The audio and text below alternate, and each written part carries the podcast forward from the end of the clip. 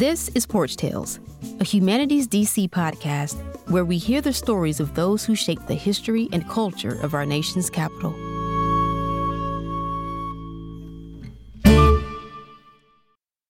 This is Katie Davis. Welcome to Lanier Stories from the Block That Raised Me. Sometimes when I'm telling a story about my block, a person just walks into the story and takes over. And that's the situation with my old neighbor, Bobby. He keeps popping up in these stories, and you've heard little bits of him. So I thought it would be good to share his story, his whole story, today.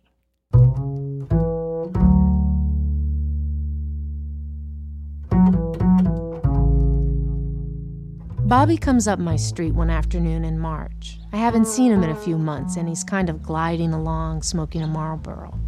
That's the way he's carried himself since sixth grade, when I first met him, one of the bad boys from over on Calvert Street. Bobby tells me he's going to coach a little league team with some neighborhood kids. Great, I say, from up on my porch. Inside, I'm thinking, who's he kidding? He's rail thin, he's sweating. It looks like he's been using all winter. Bobby flicks his burning cigarette into the street and watches me, waiting for more reaction. This is the same Bobby I loved and tried to save for a whole year. Bobby who stole $60 from my house to buy heroin and swore to God, swore to his own dead daughter, that my dog Purdy ate the money. And this is his latest plan to get clean, coaching a bunch of 10, 11, and 12 year olds rounded up by the D.C. Department of Recreation. All I can say is that's great. A week later, Bobby's back, this time on my machine. You have two messages. Message one.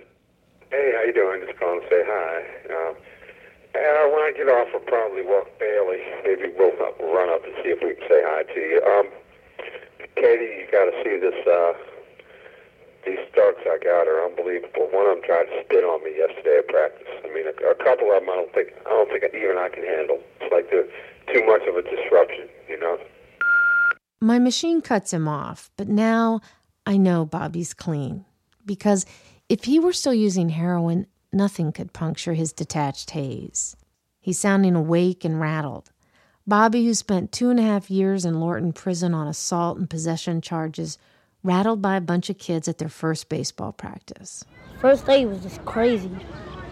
We went to Harrison Playground at between 13th and 14th on V Street, and that's rough, rough neighborhood. And as soon as we got on the field, my kids started to act up right away, right away, and I think they were afraid. I was a little afraid. Okay, he was like picking who was going to be right field or whatever, but then uh, everybody was just yelling at each other and jumping on each other. I tried to get them to chill, to relax and play ball, focus on the game. They started cursing me, a few of them, cursing me and um, cursing each other. One kid spit at me. And he got mad and said practice was over. And I cursed them and I told them I didn't, they didn't impress me. Before they were born, I was in penitentiary. You know, so if they're trying to act like they're bad, they, they're not impressing me. It, I, and right when I did that, I felt in my gut that I had just screwed up. I felt right then that, you know what, you just laid all of your cards on the table. You don't have a whole card anymore. Now they know you. um, one kid says, "Well, while you while you were in prison, were you getting humped?" And then I knew I'd screwed up. I said, no, that didn't happen to me. Another said, oh, because you were the humper, right? Three days later, they hold a second practice, this time at a field in our neighborhood. Bobby's back for more salvation through Little League. Shut if I smack the shit out you. Do it. What's your strategy? Me. Or do you maybe you're formulating? Me. I'm formulating it, but my strategy, short term, is to uh, my strategy is to um, to remember I'm the adult. Me.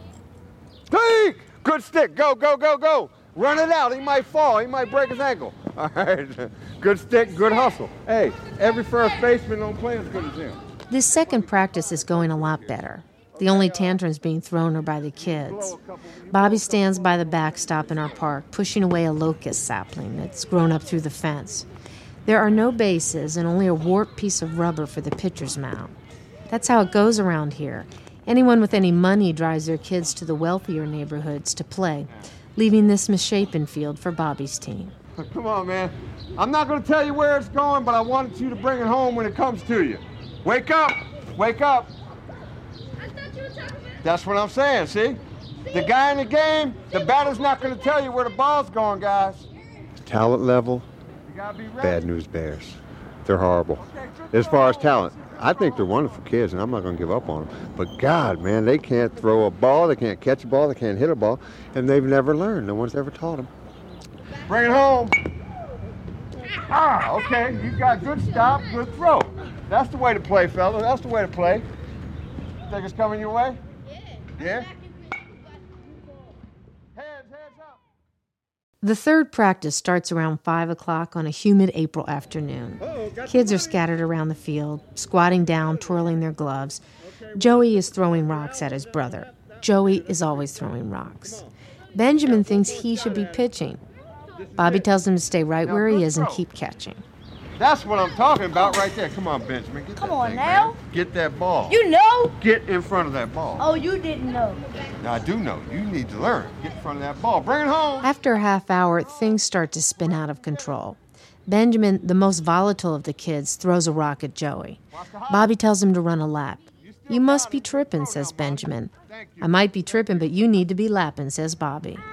You're gonna make me run a lap. And I ain't even throw nothing. Maybe you need exercise. Benjamin, he's my favorite because I just see me more so than any other child on that team.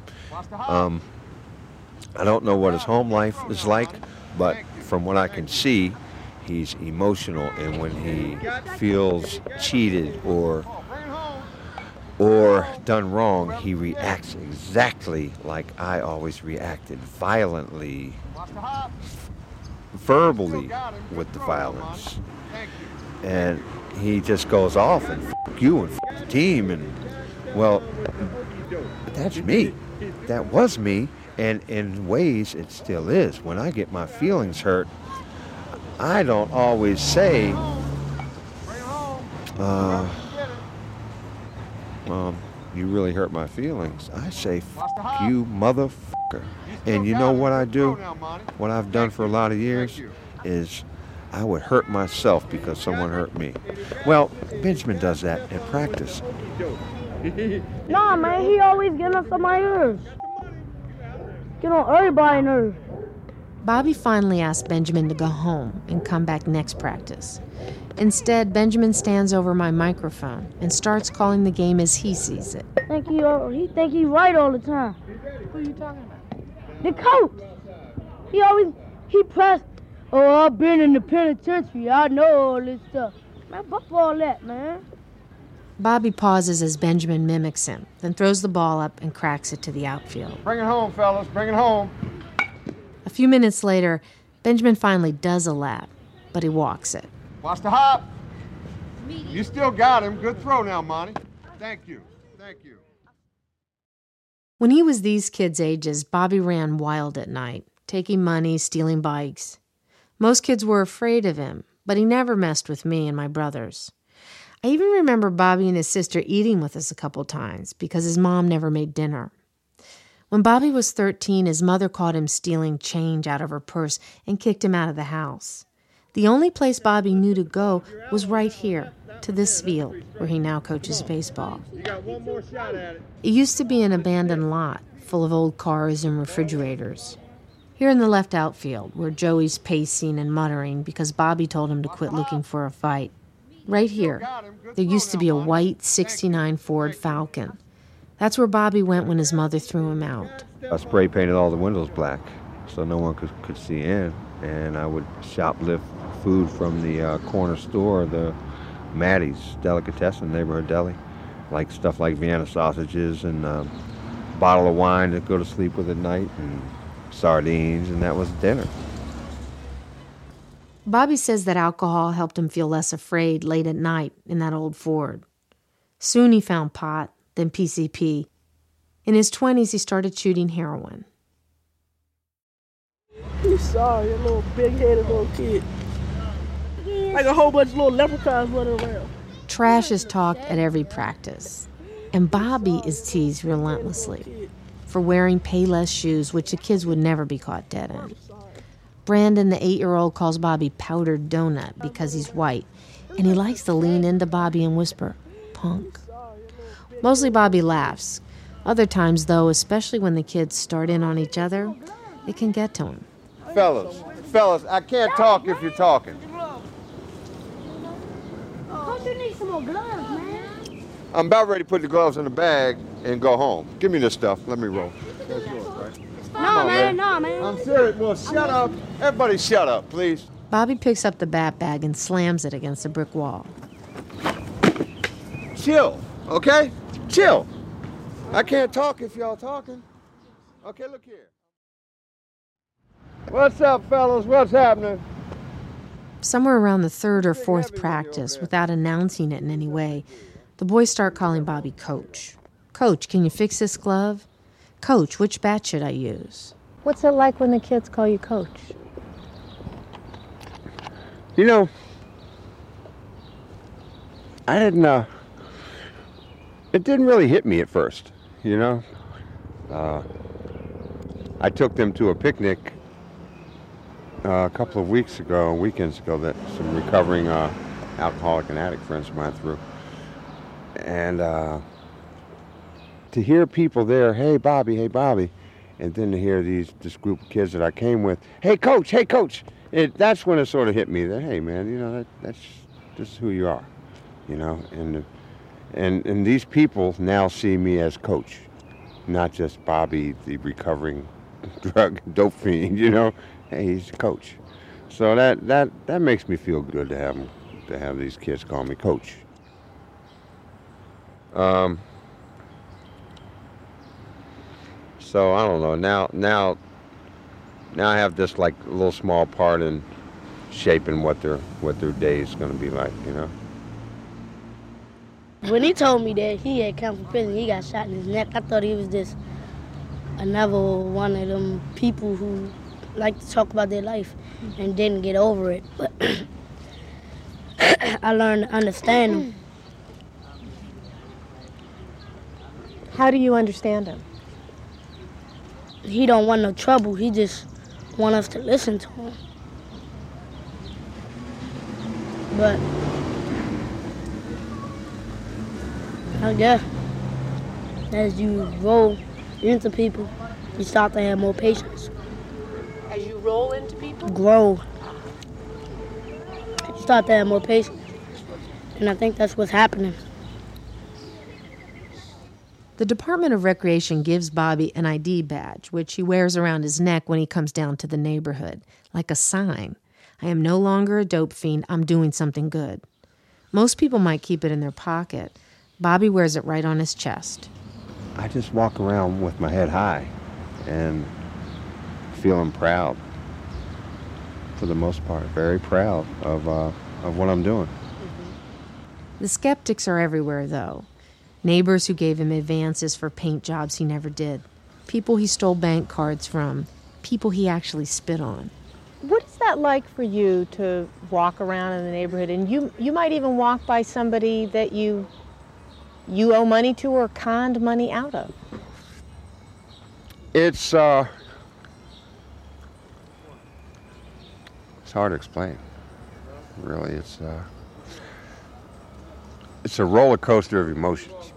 You know, there's times, and right when I'm feeling like the world is wonderful, when everything is going my way, I'll see someone that I had conned out of a few hundred bucks, and the voice in my head will immediately say, "See there, you're you're still a scumbag. Remember what? Look, that's who you really are." So what do you do when you see that person?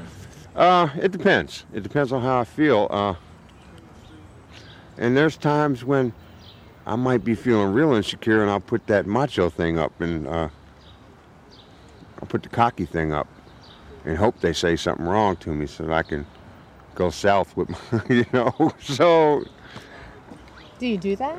uh, no, but I want to. I want to. I mean, there's a part of me that still wants to be a thug. You know, there's a part of me still very capable of being a thug. You know, I just wouldn't be able to be a, a real good thug with my hands because I'm older. I'd have to get a weapon now. You know.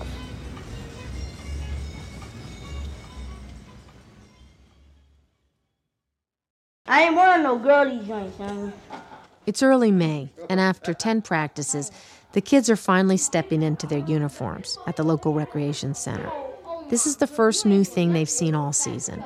Their bats and gloves are splintered and old, but the uniforms are bright blue and gray, Texas Ranger uniforms with red caps.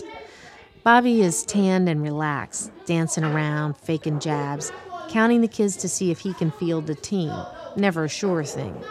Today, there are exactly nine boys, the day of their first game against another team.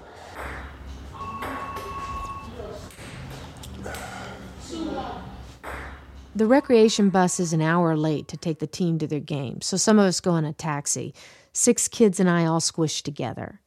Bobby and the others are hailing a cab when the bus finally shows up.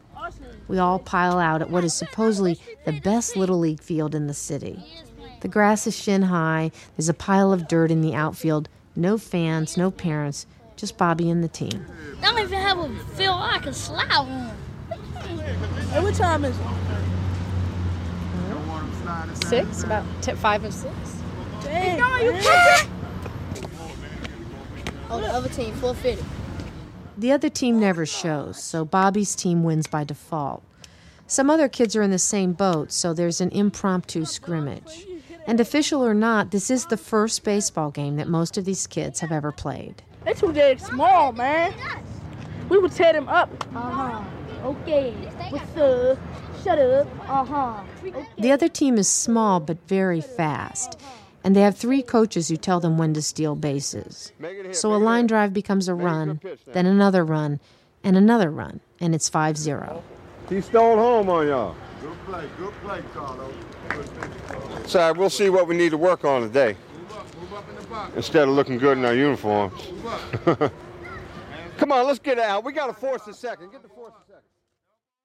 The season lurches forward, with DC Recreation canceling games for no reason, never rescheduling rainouts. The uniforms are not washed for three weeks, and one day, no one shows up to let the boys in to suit up for a game, so they have to forfeit. By June, Bobby's team has only played one real game, one game in four months. In this inconsistent world, Bobby is someone the kids can count on.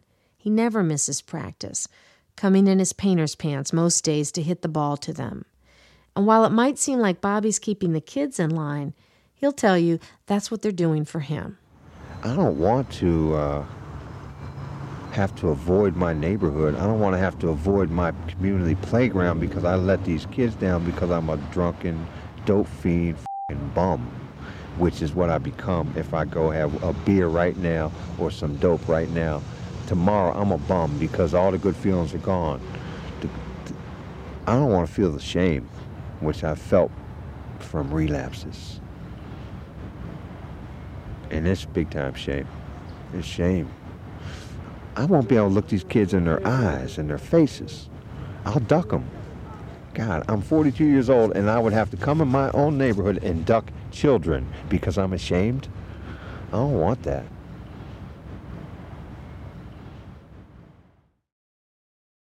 Throw that smoke, throw that smoke, throw that smoke. You're the man out there, you're the man. By June, Bobby's team gets its first win, with some great pitching from Donald and a catch by Ricardo in the third inning that looks more like a football interception. Oh man! Oh, yeah! Oh man! Boy, that was a major league catch, man. I don't make catches like that. And while they wait for their bus to take them back home, the boys start tussling with each other, rolling around on a grassy hill. Hey, they're, they're, they're celebrating their win. They are celebrating their win by wrestling. I'm about to myself. This is easily the sweetest moment of the season. Not only because of the win, but because it's amazing to see the boys so happy. And this is what Bobby will remember. When Justin and Ricardo get in a real fight an hour later, when he has to suspend Benjamin not once but twice, and when Joey threatens to beat up a kid from another team. Always that delicate balance, fragile, like sobriety. Time out, time out. For me, I gotta have my shoe. I always thought I was going to be a loser forever. Man, first of all, being clean makes me feel like, okay, I got a chance to be a winner. But the kids, especially, it's something about kids, you know. Um, this is something I never thought, man, that I'd be able to do. It's like, man, I was walking after a practice like a week or two ago. I swear to God, I walked across Duke Ellington Bridge to the subway and I started crying. I started crying because I was so fucking happy, you know, so happy that, damn, this is probably going to work out. I'm probably going to be able to pull this off.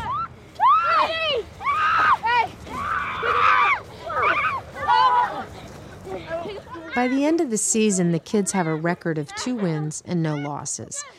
Playoffs never get scheduled, so there's no reason to practice anymore.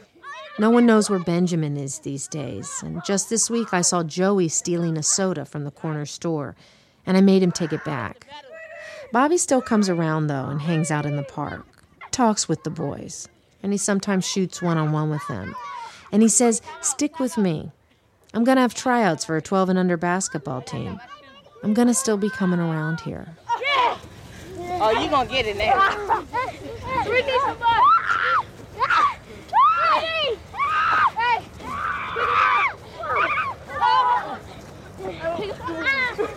no, no, no, no. I ain't doing no flip.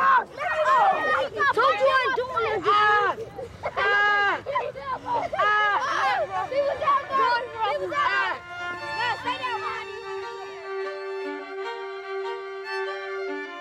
I never saw Benjamin again, ever.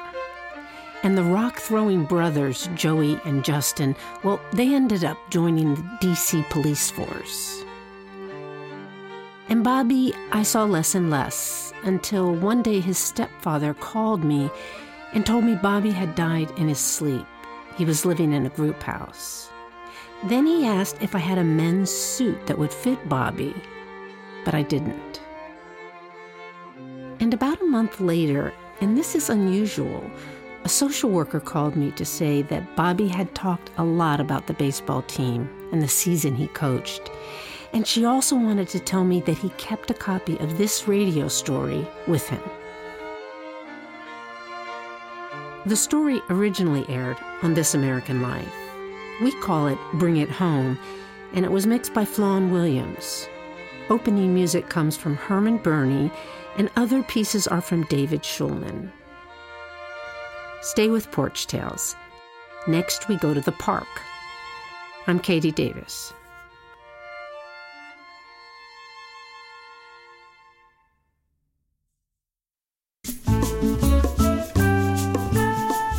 Porch Tales is produced by Humanities DC.